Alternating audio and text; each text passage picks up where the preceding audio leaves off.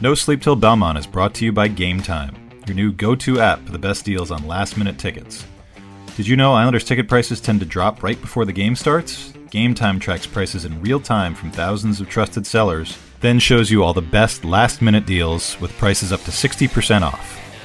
More than 12 million fans have downloaded the Game Time app and discovered the fastest, easiest way to get into the game. There's tickets for the Islanders, there's tickets for other sports, but don't forget, there's also tickets for concerts, Broadway, you name it. So head to the App Store or Play Store now to download Game Time and score awesome deals on last minute tickets.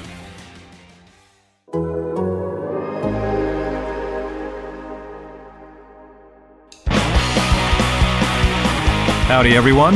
This is Arthur Staple, your faithful Islanders correspondent from The Athletic, and you're listening to No Sleep Till Belmont, your Islanders podcast from The Athletic. Uh, Mark Parrish is unfortunately unavailable for us today. We're going to have a special guest later on, Katie Strang, former Islanders beat writer, uh, former colleague of mine at Newsday, current colleague of mine at The Athletic. She's moved on to uh, bigger and better things than, than hockey beat writing, but um, she'll still have some fun memories to share with us. So before we get into all that, um, we'll recap last week's games, uh, the end of the 10 game winning streak, but the continuation of a 12 game point streak that heads into tomorrow with the Toronto Maple Leafs and some guy named Tavares who's going to be coming to the Coliseum. Um, the uh, the week last week began with a, a 4-1 win over the Senators uh, in Brooklyn, the first game in Brooklyn this season. Uh, crowd was pretty good. It was about 12,000. That's about what, what they averaged for those three games, which uh, isn't too bad for, for Brooklyn. I, I thought a Tuesday uh, a midweek game with a visit from the Senators uh, wasn't going to scream sellout uh, at Barclays, but the fans uh, did turn out. I think uh, it's a nice reminder that uh, for all of the clamoring online and clamoring, you know, on on all social media and to me via email that the Islanders belong at the Coliseum until Belmont is ready there are still some fans in Brooklyn who have an easier time getting to the games in the city, and uh, I think that's going to be maybe filed away for next season. Um, the last one that they have to fill in games at both arenas before Belmont is planned to be ready for the 21-22 season. I think we're still going to see some games in Brooklyn because there's still some people who either work there and live on the island or live in the city um, and that's an easier place for them to get to. And some people do like going there. So uh, you know, it'll be it'll be fun to see when they're back in one arena in a couple of years, uh, a state of the art one at that. Uh, how the fans react to all being together as opposed to being able to cho- pick and choose where they go to games, whether it's the Coliseum or Barclays. So uh, they beat up on the Senators pretty good in that game. Um, and then Thursday night, was the disappointing end of the 10 game winning streak at the hands of the hated Pittsburgh Penguins. First game that they played against the Penguins this season. More made more disappointing by the fact it was 3 0 Islanders heading into the third period. And after some uh, tedious research, um, and I think a lot of fans feel like, well, the Islanders used to blow multi multi goal leads in the third period with alarming regularity. True, but the last time they did it was December of 2014 in Buffalo, a, 3 0 lead heading into the third period in a game that they lost. So it's been a while. Also, that season was pretty successful, that 14 15 season, so they can bounce back from it.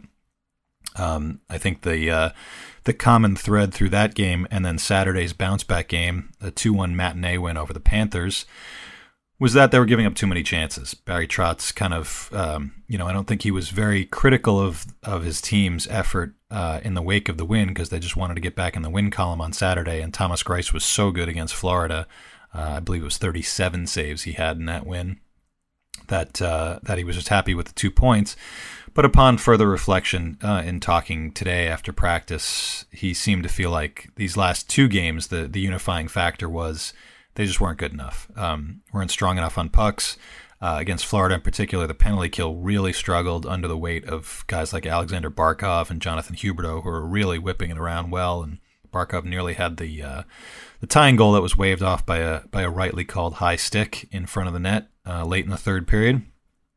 But um, yeah, the uh, the Islanders managed to go 2-0 1 in a week where they probably played four or five really good periods. So uh, should probably take that as a win. Um, the Caps keep on winning, so it's not like they've gained a ton of ground on first place. But the Islanders are the second best team in the league right now, at 12 3 and one, and that's uh, that's pretty darn impressive for a team that uh, was was fairly banged up and, and starting to get a little healthier. Jordan Eberle made his return after missing pretty much the entire win streak. Uh, he came back against the uh, Panthers uh, after what was believed to be a knee injury, but um, suffered in the first game against the Panthers, which was the beginning of the win streak, a 3 2 shootout win. Uh, and that's pretty impressive that uh, a guy who's who's a very important piece of their top six, usually the guy that runs shotgun on the right side with Matthew Barzal, he goes out and their offense started to click actually quite a bit better uh, with with Eberle out. That was not a cause and effect situation. They just happened to put the right pieces together. Barzal really got on a good tear, um, and uh, excuse me, he um, he managed to survive without his uh, his usual sidekick. So it's good to see Eberle back uh, on Saturday. He seems to be working in well. They put him right back with Barzal and Anders Lee. Josh Bailey played in a in a kind of different role, um, filling in for Matt Martin on the uh, the best fourth line in hockey uh, with Casey Cizikas and Cal Clutterbuck. That really is the third line given given the deployment that they were using, and ended up Bailey ended up playing center on that line because Casey Cizikas went out of the Saturday game against the Panthers after blocking a shot with his foot. He was back at practice today, as was Cal Clutterbuck, who missed a practice for maintenance on Sunday. Both those guys are fine. Leo Komarov practiced again. He's he's about up to a, almost a week of practicing. Still been out with uh, uh, a neck injury and an illness that have that have kept him out again. Also since basically since the point streak began. Uh, he seemed like he was closer to be ready to play um, on Wednesday.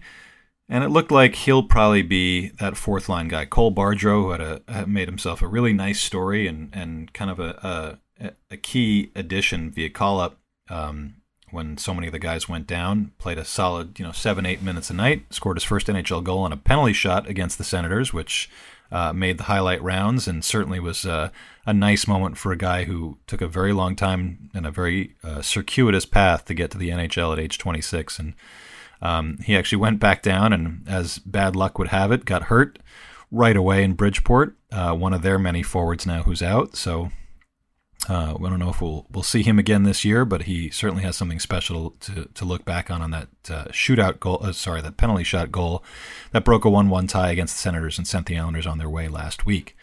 Also going back down was Oliver Wahlstrom, um, the 11th overall pick in the draft uh, in June of 2018. He had a great start to his uh, NHL career. He had a, two really good games, one against the Blues and then against the Winnipeg Jets in the next game uh, and since then had been kind of falling off a bit and falling off a bit. And uh, Barry Trotz on Sunday, when they announced that he was that Wahlstrom was going back down, said uh, very candidly that Wahlstrom's always been the guy who's the biggest, the most skilled, and now he needs to learn how to play the game. And that can that could sound kind of cutting and uh, and a little terse from from some other coaches, but Barry Trotz knows of what he speaks. Lou Lamoriello is the same.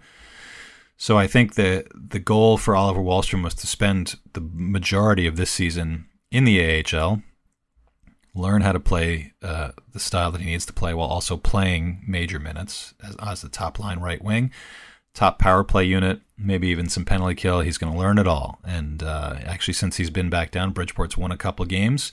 He's chipped in with a goal. Um, so I think he's where he needs to be right now, and and uh, certainly not playing seven or eight minutes a night in the NHL to help his development. Um, so those two guys went down. Otto Koivula has been ba- up, back and forth and back and forth as kind of an emergency call up. He was back again for practice today. If Leo Komarov can't go, they don't have any extra forwards, so it would be interesting to see if he may, if Koivula makes his NHL debut uh, against the Leafs on Wednesday. Um, I would say it's less likely than Komarov returning and, and being the center on that makeshift fourth line with Ross Johnston and, and probably Michael Dal Colle.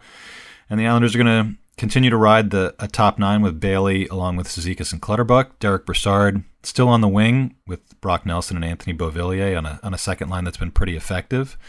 So it's essentially going to be a 9-10 forward rotation with a couple of extra guys thrown in, and, and they're still going to ride that because it's been going well. It's not Barry Trotz's style for sure, but uh, but if it seems to be working now, coaches tend not to change those things that are working.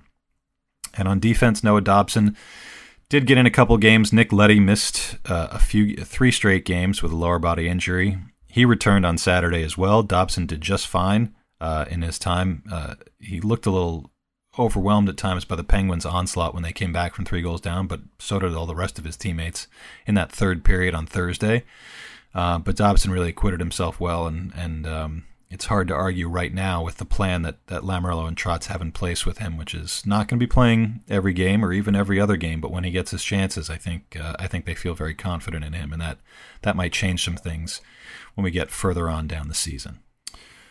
We'll get to John Tavares and the Leafs for a se- in a second. But first, long day at work, tough day at school, still stuck at the office? Treat yourself to the meal you deserve and have your favorite restaurants come to you with DoorDash. DoorDash connects you to your favorite restaurants in your city.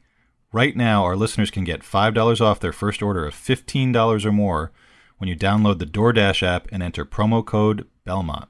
That's $5 off your first order when you download the DoorDash app from the App Store and enter promo code Belmont. Don't forget, that's promo code Belmont for $5 off your first order from DoorDash. So now we want to just look a little bit ahead. And uh, like we said at the top, on Wednesday, the Leafs come to town. John Tavares comes to town. That was cause for some um, excitement last February, shall we say, uh, when the Leafs came into the to the Coliseum uh, for Tavares' first game back on Long Island since he signed his free agent deal with the Leafs.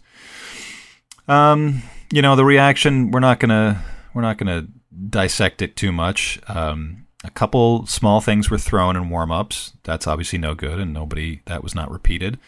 Uh, there were lots and lots of chants, and the impressive part to me was how consistent a sold out Coliseum kept going all night. Every time Tavares was on the ice, there was it wasn't just booing. It was it was we don't need you. Uh, Anders Lee scored a goal. There was a "That's our captain" chant. Uh, you know, some creativity there. It wasn't it wasn't vulgar. Um, you know, and and it was sustained. That is hard to do. You know, I've I've been in buildings before where they'll boo players every time they're on the ice, but the the booing tails off after a few shifts. People can't really keep that up, and sometimes they don't want to because they just want to watch their team and support their team. Islander fans, um, long memories, strong feelings about how it all went down with John Tavares uh, on that first day of free agency in 2018, and uh, and they let him know. And um, you know, the second time they came back, I think it's funny to, that that a lot of people forget that about a month later, the Leafs came back in that last week of the season, and it's easy to I suppose it's easy to forget because both teams were firmly headed to the playoffs, and the Islanders were, you know, kind of a few games away from putting the bow on a very successful regular season. Uh, and the Leafs did win that game. Um, there was not nearly as much vitriol. Um, maybe an off season, and uh, some and the Leafs struggling to get out of the gate to start this season after trying to get all of their young guys signed in the off season. Maybe that will bring it back a little bit more because it's the first one and it's the only one this year. But I have a sneaking suspicion that the fans that wanted to have their say had their say last February 28th, and uh, that you know we're not that's not going to turn to cheers, that's for sure. But I think that'll be enough beyond the usual booing when he steps out on the ice, booing if his name is mentioned, booing whenever he touches the puck for sure.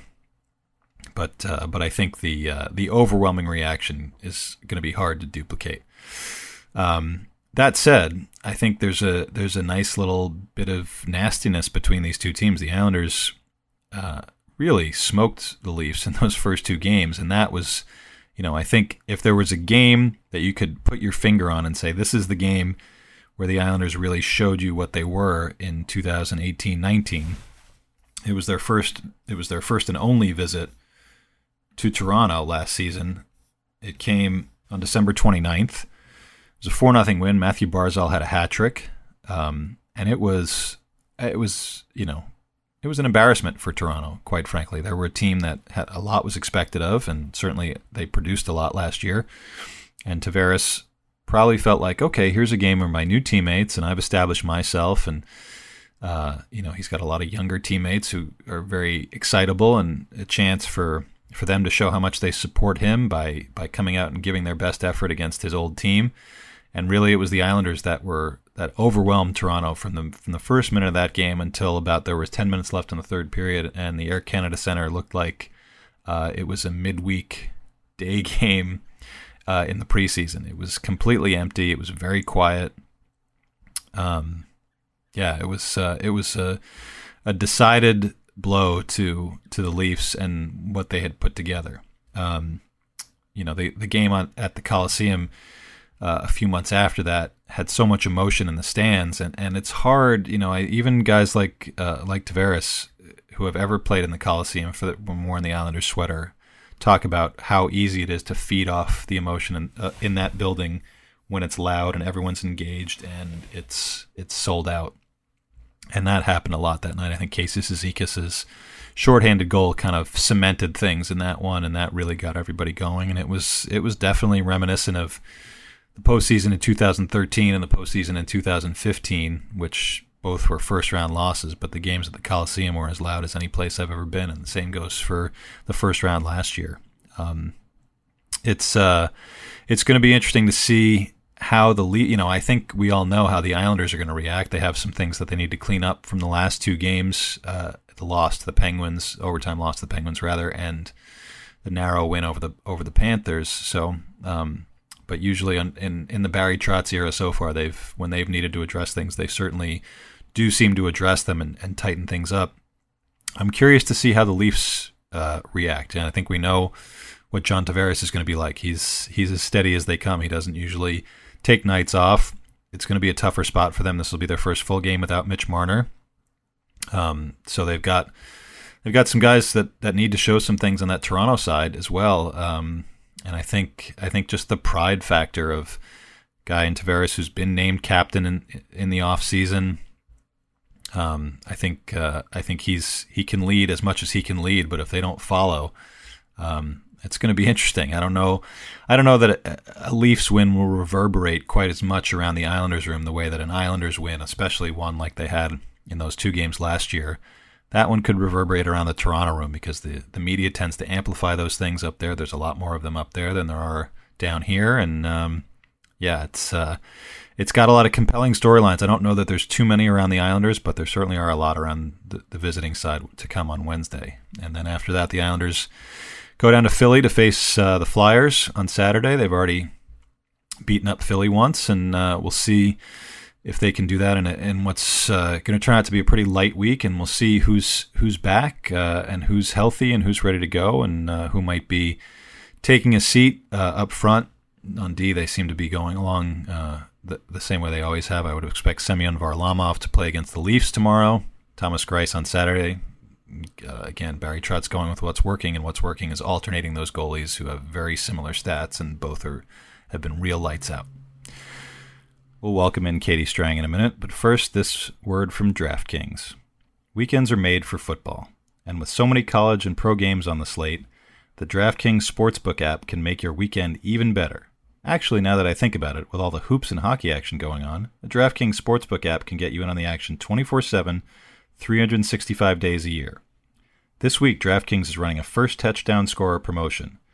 Just bet on the first touchdown scorer in the Steelers Browns game and get protected with your wager back if they score at any point in the game. Odell Beckham, Jarvis Landry, Nick Chubb, maybe even Baker Mayfield. I'd probably go with Odell myself. Download the DraftKings Sportsbook app right now and use code QUICK. For a limited time, all new and existing users can get a deposit bonus up to $500. That's code QUICK for all new and existing users to get a deposit bonus up to $500. Only at DraftKings Sportsbook. Must be 21 or older, New Jersey only. Deposit bonus requires 25 times play through. Restrictions apply. See site for details. Gambling problem? Call 1 800 Gambler. Okay, Islander fans, we're joined by a very, very special guest. Um, you probably remember her, not probably, definitely remember her from her time with Newsday as the Islanders beat writer in the uh, late oh, 2000s, early 2010s, before yours truly took over. Um, and now she's a rock star here for us at The Athletic. Let me welcome my good friend, Katie Strang. Hi. Hi. Thanks for having me thank you for coming on. Um, yeah, so we uh, we decided to have Katie on to talk a little bit about kind of whatever, and, and we're not gonna we're not gonna quiz her too much on the 2019-20 Islanders. I think we already covered that on this show. so we'll go back in time a little bit to a to a, a simpler time when the Islanders were bad and somewhat controversial at times. What do you remember about that time? That was your first pro beat back in the It, day. it was. Um, I mean, I just remember now. Probably, like, I'm so glad that I didn't realize how out of my depths I was at the time. I really didn't, um, because it's like giving me retroactive anxiety to think about how like ill prepared I probably was to be doing that job. But you know, like anything, and you were a huge mentor for me um, Oh, at well, Newsday. You were. That's really why we brought you on the show was to say nice Yeah. things about me. Pump so I tires, appreciate that. sure. Um, but I just remember them being. It's interesting, and you'll have really fascinating insight on this too. But the two, the two years that I covered of of those Islanders teams. So the first, so my first year was Tavares's first year. So that 2009 season. Those, um, and then I left after the 2010 2011 season. Those teams were almost historically bad. I mean, really bad. And it's funny because, like, I remember that being a challenge, really difficult, especially because I was only the only beat writer that traveled with the team at the time. But it's it's an interesting phenomenon that happens when you cover a really bad team because you find out very quickly about people's character, right? Like Yeah. there's always guys you go to after a big win and the guys that you know you can always count on after a big loss. And there were much more in the latter category. And like I'm looking through this roster right now and those were some dog days, but I'll tell you what, that roster of players those two years, it's just some glorious human beings. Like some really, really, really good people that treated me with probably more kindness um, than I deserved. You know, it just, gosh, I'm looking at some of these names. You know, you, when I, th- and maybe part of it was just that, you know, I was young and I was learning and not really sure what I was doing. Um, but those are you always like remember those people that were good to you back then because you needed it, right? Yeah, yeah. Was there anybody, any couple people that really stood out to you from Oh kind gosh, of I'm day looking one? through this. Um, I mean, Frans Nielsen. you and I have talked about this. He's he's Yeah. one of the best human beings in the game. Just a, a really stellar person, um, and someone that I still get to see occasionally. Now that I live in Michigan, he's in Detroit. Um, Josh Bailey's great. God, Blake Comeau's great. I mean, John Tavares is the most um, down to earth superstar I think you can find. Kyle Okposo, shoot, he, you know, he introduced me to Harry Potter books, so I will always appreciate that. Rob Schremp was a beauty. I thought I was gonna not like him, um, and I ended up really, really enjoying him. Oh boy, who else? I'm looking. At Nate Thompson. Gosh, he's a good guy. Radek Martinek. Um, One of the best. I mean, it's so many good guys. Like Mike, Micheal Haley. I'm like, I'm glad to see that he's still in the league. There are a lot of nice people, and, and the coaches with that team um, were great too. So Scott Gordon, Scott Allen, Dean Chenoweth, um, three, you know, salt of the earth people. Really, really. Yeah, yeah. It's and and I'm sure that you've felt this way. And I, I mean, I remember I, I was kind of your sidekick a little bit for some of those those wacky games when I was doing a little bit of hockey back then. Before you unceremoniously left for bigger and better things and left me holding the bag in Hmm. Sorry 2011. about that. Um, but I think uh, when you're in those circumstances where the team is bad and some people are a little surly and everything around the team is just very, just has that heavy air. When you run into those people when their circumstances have changed, it's almost like, oh, hey, you were in the foxhole with me. I, Exactly. We got out. You know, like Yes. I- I- who is there someone that you've seen in the intervening years, whether it's a coach or a staffer, or whomever you've been like, you know, nobody apologizes, of course, because you don't. That's not really how it works. But that where, where your friendship has has grown because you're not in those circumstances anymore. Sure. You're not Y- new. You know. Yeah. So I would say, like, I talked to Scott Gordon a ton more now, um, you know, than I did then, right? Because it was this constant, like, and w- he was always super professional and very kind and understanding. But, you know, like, I mean, I was the one that was having to, like, badger him twice a day about, things that he probably did not really care to talk about. Um, and we had a really good working relationship then. But now, um, you know, I enjoy probably such a different relationship with him because we're both not in that situation. The dynamic's different. Like he he texted me on my wedding day. He's a wonderful human being, um, and I think a brilliant hockey mind. So I'm glad that you know um, he's still you know in the you know I think we'll probably get another NHL head coaching job. Um, oh God, I've it, Matt Martin. I love Matt Martin. You know, I've known him since he was like 17, 18. He's a great guy. Obviously, he's on his second tour with the with the Islanders. But yeah, it is funny that you're right. That's an interesting phenomenon that um, when you go through some stuff with people, you know, you kind of always you have a better gauge on on their ability to sift through the difficult stuff and answer the tough questions. I remember Brendan Witt always being really, really good in those tough situations. Um, and he was an intimidating guy. Like I don't, yeah. I don't feel like I get intimidated easily. And and Brendan, you know, I think like maybe barked at me a few times in the beginning, but was really, really good to me. Um, and someone I really enjoyed covering. Well, you of course broke the story that he was it Pittsburgh or Philadelphia? It was Pittsburgh, right? Where he bounced oh, God, off a right. truck no, it walking. Was Philly, Philly, Philly. Yes, he got hit by an SUV and still played the next night. So it's like the quintessential, you know, kind of fetishization of hockey players being super, super tough, right? Um, but yeah, like I'll always remember that. That of course Brendan Witt would like, you know, get hit by an SUV in the crosswalk, getting his morning latte, and be like, "Yeah, no, I'm fine. I'm here."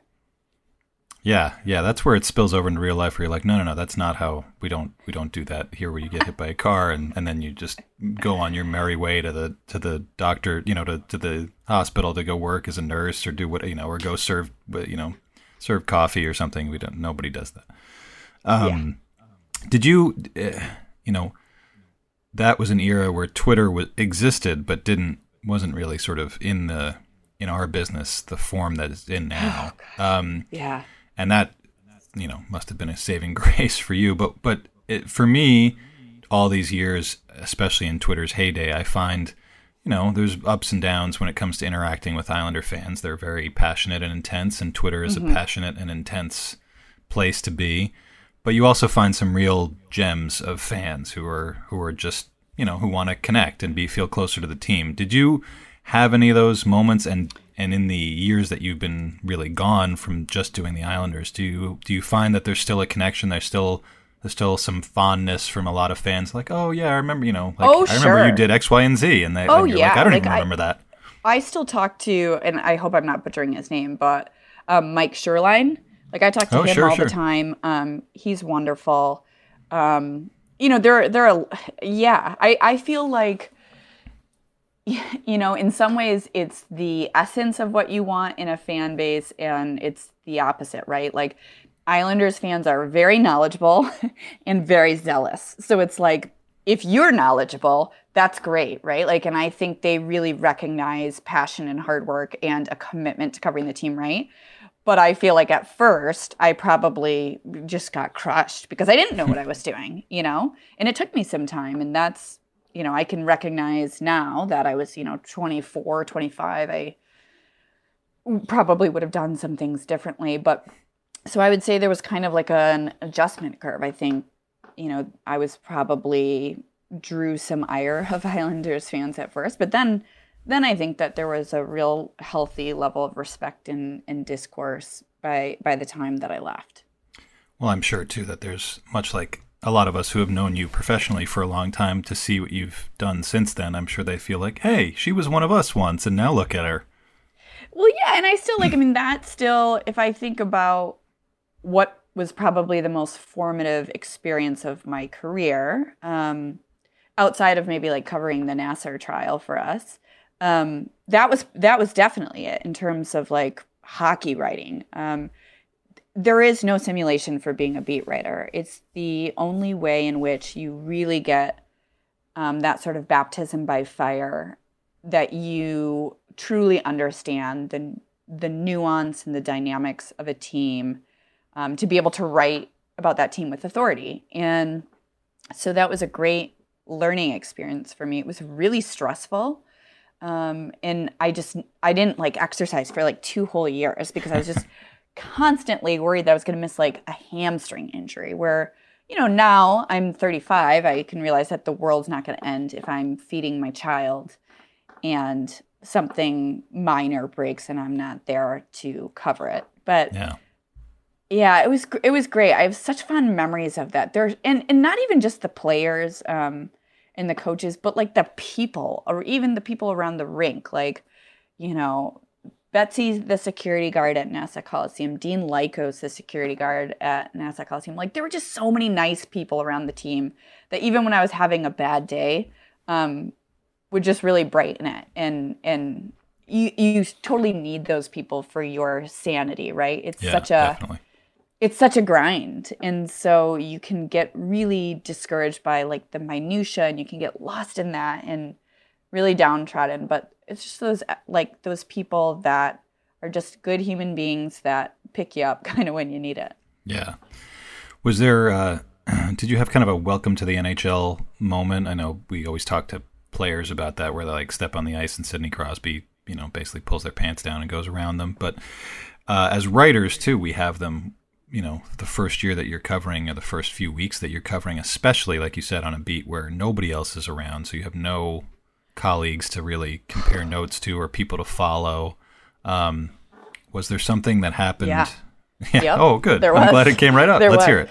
so one of the so my first training camp was in saskatoon saskatchewan Ah, yes, Um, the old days when when Charles Wang would sell training camp to the highest bidder. Exactly, exactly. It is the Paris of the prairies. I don't know if you know that. Um, and I will say I've had some of the best Vietnamese food of my life in Saskatoon. But That's a whole um, other podcast. I like it. but- exactly. So I remember now this might have been the first preseason game that I covered. If it wasn't the first, it was one of the first. Um, and this is back when we had like you know early deadlines, and you know Calgary was I think two hours behind. Um, So we, Yeah. y- you know how it is when you're up against it. And so that first game was Theo Fleury. Some like Theo Fleury was on like a PTO or something with the Flames, and was having this like resurg, like you know, sort of short-lived resurgence in the NHL. And um, I remember he won the game in in a shootout. Um, but more, most importantly, um, Kyle Okposo got just crushed by a Right, hit. Dion Phaneuf, I believe, Yes. was the guy. Yeah. Yes, and he I'm pretty sure if memory serves that he had to be taken off on a stretcher. hmm And it was very serious. Like you could tell immediately that this was not just like any you know, big punishing crushing hit. Like th- there there was going to be a serious injury involved with this. And it set the stage for like a lot of retaliation and and that followed and and stuff like that. I I will always remember talking to Matt Martin after that game and kind of realizing it's a good foreshadowing of what was to come for Matt Martin's career, right? Because he was probably 18 or 19 at the time. And you know how like young guys don't always want to go out on a limb or say anything provocative. And I remember asking him about that hit and like he stood there and he I mean, he was very forthcoming about how he felt about that hit and what was going to be done as a team about that hit. And so that was like my first kind of exposure to like, all right, this kid's for real. He's going to have a long career in the NHL. You know, like you realize, I realized very early that he was going to be a glue guy. Yeah. That's good. Oh, and then obviously the catwalk, it was like shaking.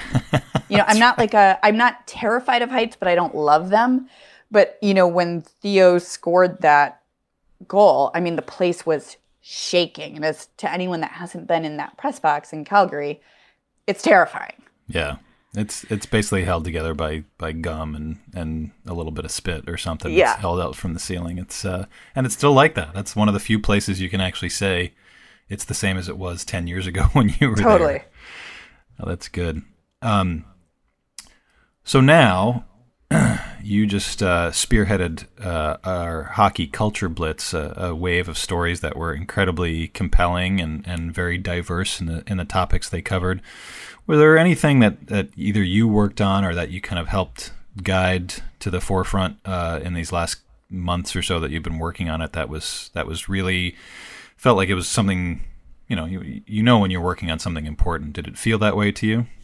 Yeah, it did. Like I was really proud of the way that, you know, the goal so these these are kind of the stories that interest me the most. Like I don't write about games really anymore. I, I try to write about things that are more issue based and topical. Um, and so these are kind of the stories in my wheelhouse. And so we had a ton of fun like conceiving the ideas and discussing the ideas and the execution and, and whatnot. Um, but the goal was always to spark discussion and to kind of create this robust, nuanced dialogue um, that we don't always have, right, in the hockey sphere. Um, we talk about this kind of nebulous term of culture. In some ways, it's used as a as a good thing, and sometimes it's kind of used as a pejorative, right? That we yeah. make fun of our own sport because it's so obsessed with, you know, quote unquote culture. And so we wanted to really kind of explore the depths of what that means and and that meant to us, you know, kind of celebrating some of the quirkiness and fun traditions and you know, poke fun at some of the humorous elements of that, but then also to really probe on some of the more insidious uh, parts of that as well. And so I was very proud that I think we were ambitious in what we tried to do. Um, I know for myself, like I would have probably tried to execute a at least one of my stories differently than I did. Um, but I think we got the ball rolling and the conversation started. Like I thought Dom's piece on gender diversity um, in hockey ops departments was great. I loved Sean Gordon's Art of the Chirp. Mm-hmm. Um, you know, the drug story was one that I felt we had just been like kind of overlooking and not doing for years because we kind of tacitly accepted that is an open fact instead of just writing about it. Um, so I'm glad right. that I finally got to do that. Uh, Craig's book piece was my favorite of the entire series. Um, we've been talking about that forever, and we're both bookworms. Um, so it was nice to kind of have a replenishment of good recommendations. well, I'll let the listeners know that that Katie and my wife Beth are uh, basically in their own little long distance book club, and that whenever there's a book that gets read on one side or the other. There's a lot of texting going back and forth about it. So, oh yeah, um, that unsurprisingly was Beth's favorite story of the Culture Blitz as well. So yes, kudos awesome. to Craig for conceiving it and pulling it off. It's funny we talk. you mentioned about gender diversity because, as you know from your time covering the Islanders and my time covering the Islanders, they have, I believe, the longest serving woman of any front office who's Joanne still there, in, Joanne Holewa. Yeah, and. Um, people who are around the Islanders probably don't know a lot about Joanne because she doesn't want anybody to know anything about her, or that she even that she even still works there, even though she's really, you know, she's kind of been the brains behind the operation for a long, long time. She goes back to the Bill Torrey days. Um, I think her title now is manager of hockey administration, and and that probably I think from the the time that I was around that I've been around her, and certainly when when Garth was Snow was GM when you had a little bit more access to people than than when Lou's been there. You start to learn pretty quickly from being around her that that she knows her stuff and knows may, probably a lot more than everybody else in that front office. Oh, a hundred percent. And like, I don't know if it's the case for you, but like, she definitely saved my ass on a few different occasions of like, you know, travel snafus where she'd oh, be like, yeah. I can help with this. Um, yeah, she's she's one of those great you know, sort of unsung heroes of the organization and someone whose value um, a lot of people don't know about, but kind of the straw that stirs the drink and someone that is relied upon for probably a multitude oh, yeah. of responsibilities and you know the operation couldn't run nearly as smoothly um, if she wasn't there yeah and to to have navigated all the different ownerships and front end general managers and coaches and players and learned all the different rules when it comes to visas and things like that. It's yeah, it's amazing that and she's the most unassuming grandmother you could ever want to meet too. She's just the sweetest. So it's it's funny when when you and I talked about that gender diversity piece, she was the first one that came to mind. And we write lots and lots of stories about, you know, uh, Rob Rossi's piece about Jen Ridgely uh, in Pittsburgh was a great one, and and highlighting people who are we don't normally see in front offices and she's always been one and I and I do remember when I first started at the athletic and, and Garth was still the GM and I said to him it's like I want to write a story about Joanne and he just kind of snickered in his way and just like yeah good luck because even if they gave me unfettered access to follow Joanne around for, for two days straight she'd she'd Dutch, she'd ditch me for sure because she's just not interested in, in taking that kind of credit or being in the spotlight in any way. But it's um, she's a she's a definitely a special a special person they have. And so while we're talking about culture and uh, timely, unfortunate timing, but uh, Don Cherry's uh, foot and mouth moment that led to his dismissal from Coach's Corner after many many years. What did you make of that? And and having worked on all these stories and talked to so many different players and front office people about these these cultural issues, whether it's diversity or all these other, you know issues among players and coaches. What did you make of all of it? And and do you think that that him being gone now from this sort of prominent perch is is in some ways going to help this culture that we talk about? Uh, I do, um, but I, I guess I should offer the caveat is I think it probably depends on who they replace him with and and yeah. what sort of vibe they try to you know create and what sort of voices they think um, or believe are, are worth amplifying. And so I think that'll be a really interesting thing to follow. Um, it, the one thing that's difficult for me on Don Cherry is I'm not Canadian and I didn't grow up a hockey fan. And um, so I don't understand, the, you know, I can understand enough from like reading people that did grow up with him and has, you know, people whose childhood is sort of interwoven with memories of you know him on Saturday night and and his commentary. Um, so it's probably I just want to kind of recognize my own bias is that it's probably easier for me to say they cut up, should have cut him loose long time ago right. um, than it would be for most people you know that are hockey fans because if you grew up with him in Canada it's maybe not so simple from the nostalgia factor. Um, to me this has like been a ticking time bomb and like he was he's said so many um egregiously inappropriate misogynistic um you know uh i'm trying isolationist so many things that i think at the very heart of the matter have othered people yeah. have created a really toxic dynamic of us versus them and have I think his commentary really cultivated a sense of hockey um, belongs to a certain subset of people, and other people are not welcome to that. Um, so I've sort of felt that way about him for a long time. I think it was 2013 in which he said that women shouldn't be allowed in a locker room. So, mm-hmm. you know, I mean, if I wasn't soured on him already, I probably that probably yeah. sealed the deal.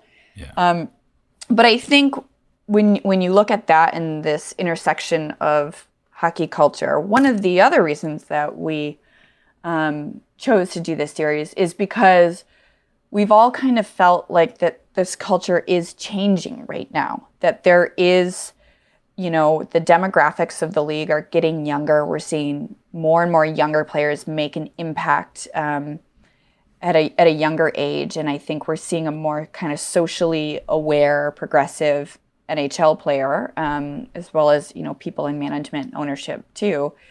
Um, and I think with that, there's been a shift in an evolution in attitudes and beliefs, and so I'm not surprised that you know what he might have gotten away with saying a few years ago um, is no longer something that the hockey world feels is acceptable. And so I'm glad that Sportsnet um, reacted accordingly. Yeah, it's uh, it definitely feels like it's changed, at least from that end. And, and like you said, I'm curious to see see where they go with it. Um, as always, my dear friend, this has been uh, a great conversation. I'm glad that uh, everybody else gets to share in it a little bit because we do have some of these conversations from time to time, not as many as we used to, but it was nice to get a little blast from the past, especially talking about guys like Frans Nielsen and Robbie Schremp. Yeah. So thank Boy, you, thank you, one. thank you so much. Thank you. And, also, uh, I should say thank you. Um, we just cracked open one of the bottles of wine that you sent us um, after the birth of our daughter, and it it was delicious. Well, that's the idea. Um, that's all we've got uh, for No Sleep Till Belmont this week, everybody. Thanks for tuning in, and uh, we'll catch you again next week.